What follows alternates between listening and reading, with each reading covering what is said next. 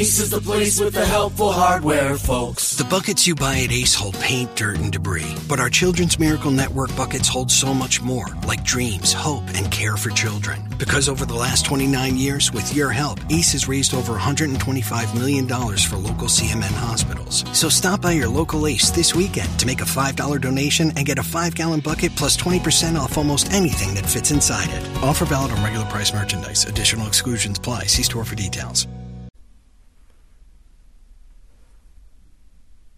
लीजिए सुनिए प्रेमचंद की लिखी कहानी, समस्या।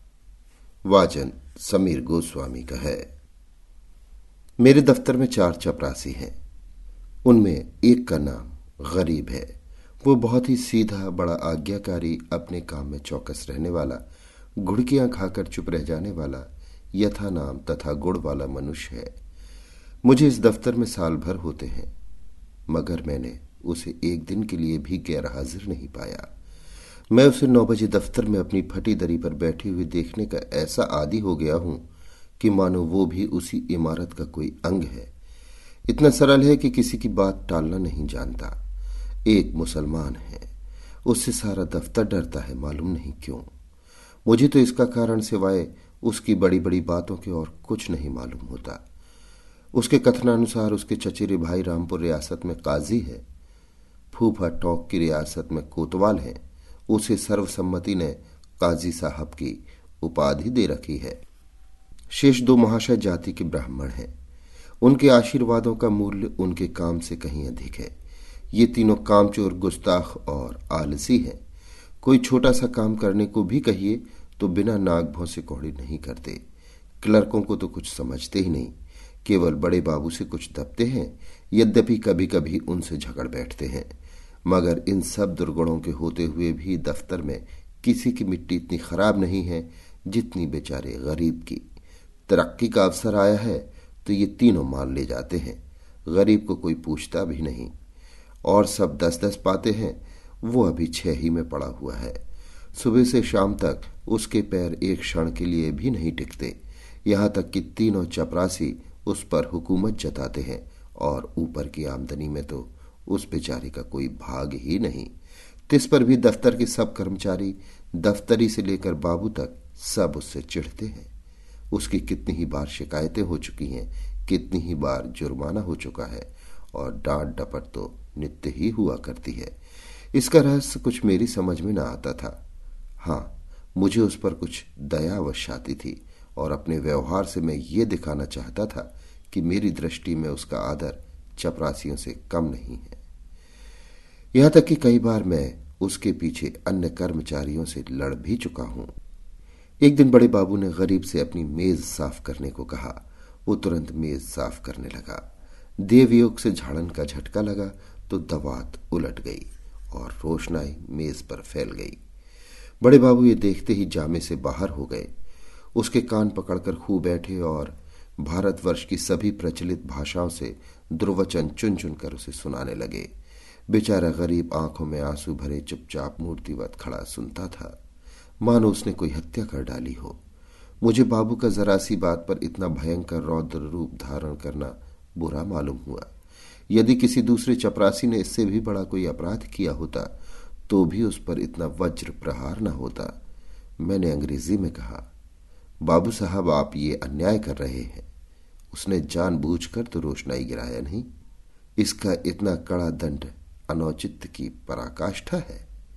बाबूजी ने नम्रता से कहा, आप इसे जानते नहीं, बड़ा दुष्ट है। मैं तो उसकी कोई दुष्टता नहीं देखता।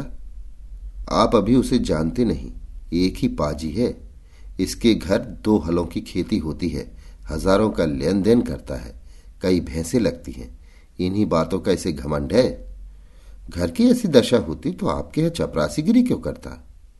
विश्वास मानिए, बड़ा पोढ़ा आदमी है और बला का मक्खी चूस। यदि ऐसा ही हो तो भी कोई अपराध नहीं है। अजी, अभी आप इन बातों को नहीं जानते।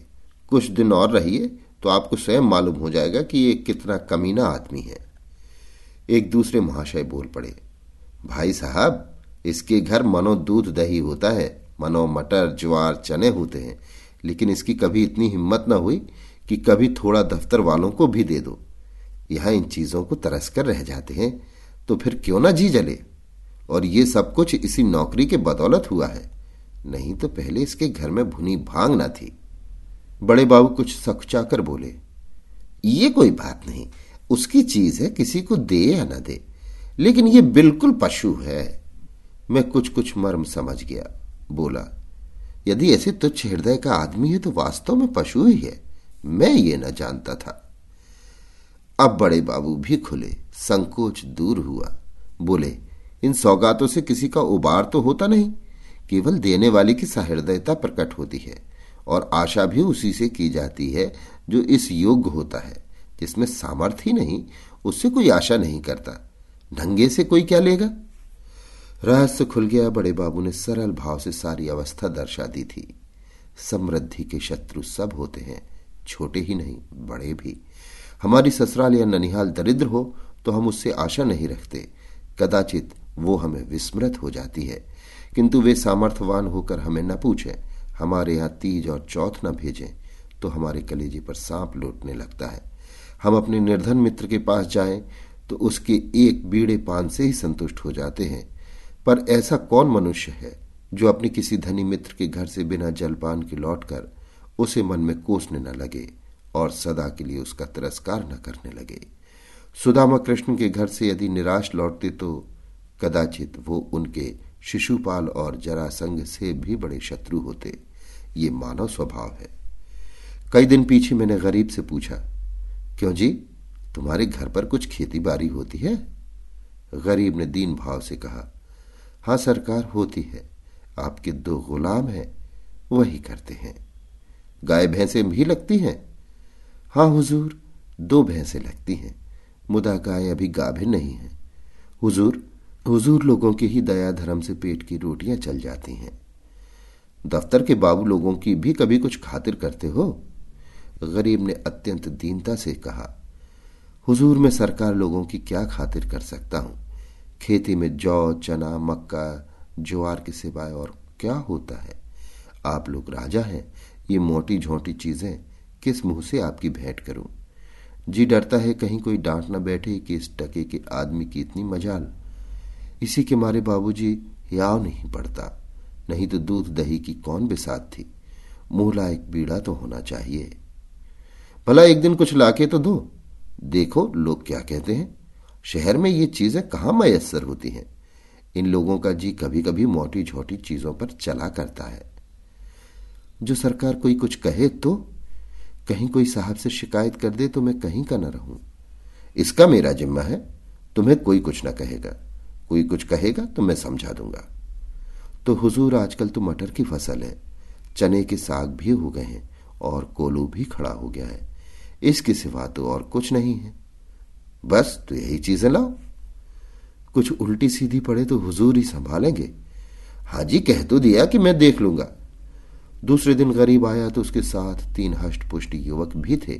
दो के सिरों पर टोकरियाँ थी, उसमें मटर की फनियाँ भरी हुई थी। एक के सिर पर मटका था, उसमें ऊख का रस था। तीनों ऊख का एक एक गट्ठर कांख में दबाए हुए थे। गरीब आकर चुपके से बरामदे के सामने पेड़ के नीचे खड़ा हो गया। दफ्तर में आने का उसे साहस नहीं होता था। मानो कोई अपराधी वृक्ष के नीचे खड़ा था कि इतने में दफ्तर के चपरासियों और अन्य कर्मचारियों ने उसे घेर लिया। कोई ऊख लेकर चूसने लगा, कई आदमी टाकरे पर टूट पड़े, लूट मच गई। इतने में बड़े बाबू दफ्तर में आ पहुँचे। यह कौतुक अब देखा तो उच्च स्वर से बोले यह क्या भीड़ लगा रखी है? अपना अपना काम देखो। मैंने जाकर उनके कान में कहा गरीब अपने घर से ये सौगात लाया है। कुछ आप ले लीजिए, कुछ इन लोगों को बांट दीजिए। बड़े बाबू ने कृत्रिम क्रोध धारण करके कहा, क्यों गरीब? तुम ये चीज़ें यहाँ क्यों लाए? अभी ले जाओ, नहीं तो मैं साहब से रपट कर दूँगा। कोई हम लोगों को मलूका समझ लिया है? गरीब का रंग उड़ गया थर थर कांपने लगा। मुँह से एक शब्द भी न निकला। मेरी और अपराधी नेत्रों से ताकने लगा। मैंने उसकी ओर से क्षमा प्रार्थना की बहुत कहने सुनने पर बाबू साहब राज़ी हुए। सब चीज़ों में से आधी आधी अपने घर भिजवाई। आधी में अन्य लोगों के हिस्से लगाए गए। इस प्रकार ये अभिनय समाप्त हुआ। अब दफ्तर में गरीब का नाम होने लगा। उसे नित्य घुड़कियाँ न मिलती। दिन भर दौड़ना न पड़ता। कर्मचारियों के व्यंग और अपने सहयोगियों के कटु वाक्य न सुनने पड़ते।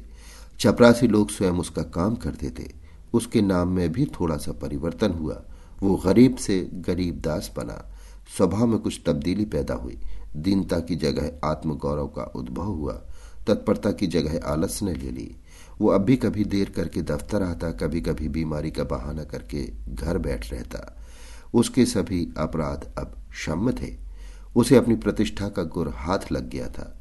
वो अब दसवें, पाँचवें दिन दूध दही लाकर बड़े बाबू की भेंट किया करता। देवता को संतुष्ट करना सीख गया। सरलता के बदले अब उसमें काइयापन आ गया। एक रोज बड़े बाबू ने उसे सरकारी फार्मों का पार्सल छुड़ाने के लिए स्टेशन भेजा। कई बड़े बड़े पुलिंदे थे, ठेले पर आए। गरीब ने ठेले वालों से बारह आने मजदूरी तय की थी। जब कागज़ दफ्तर में गए तो उसने बड़े बाबू से बारह आने पैसे ठेले वालों को देने के लिए वसूल किए। लेकिन दफ्तर से कुछ दूर जाकर उसकी नीयत बदली। अपनी दस्तूरी मांगने लगा। ठेले वाले राज़ी न हुए। इस पर गरीब ने बिगड़कर सब पैसे जेब में रख ली और धमका कर बोला, अब एक फूटी कौड़ी भी ना दूँगा। जाओ जहाँ फरियाद करो। देखें क्या बना लेते हो। ठेले वाले ने जब देखा कि भेंट न देने से जमा ही गायब हुई जाती है तो रोध होकर चार आने पैसे देने पर राज़ी हुए। गरीब ने अठन्नी उसके हवाले की, बारह आने की रसीद दिखाकर उसके अंगूठे के निशान लगवाए और रसीद दफ्तर में दाखिल हो गई। ये कुतूहल देखकर मैं दंग रह गया। ये वही गरीब है जो कई महीने पहले सरलता और दीनता की मूर्ति था, जिसे कभी चपरासियों से भी अपने हिस्से की रकम मांगने का साहस न होता था, जो दूसरों को खिलाना भी न जानता था, खाने का तो ज़िक्र ही क्या। ये स्वभावांतर देखकर अत्यंत खेद हुआ, इसका उत्तरदायित्व किसके सिर था? मेरे सिर, जिसने उसे चगड़पन और धूर्तता का पहला पाठ पढ़ाया था। मेरे चित्त में प्रश्न उठा, इस काइयापन से जो दूसरों का गला दबाता है, वो भोलापन क्या बुरा था जो दूसरों का अन्याय सह लेता है? वो अशुभ मुहूर्त था जब मैंने उसे प्रतिष्ठा प्राप्ति का मार्ग दिखाया, क्योंकि वास्तव में वो उसके पतन का भयंकर मार्ग था। मैंने ब्रह्म प्रतिष्ठा पर उसकी आत्म प्रतिष्ठा का बलिदान कर दिया। अभी आप सुन रहे थे प्रेमचंद की लिखी कहानी समस्या, वाचन समीर गोस्वामी का था। Ace is the place with the helpful hardware, folks. The buckets you buy at Ace hold paint, dirt, and debris. But our Children's Miracle Network buckets hold so much more, like dreams, hope, and care for children. Because over the last 29 years, with your help, Ace has raised over $125 million for local CMN hospitals. So stop by your local Ace this weekend to make a $5 donation and get a 5 gallon bucket plus 20% off almost anything that fits inside it. Offer valid on regular price merchandise. Additional exclusions apply. See store for details.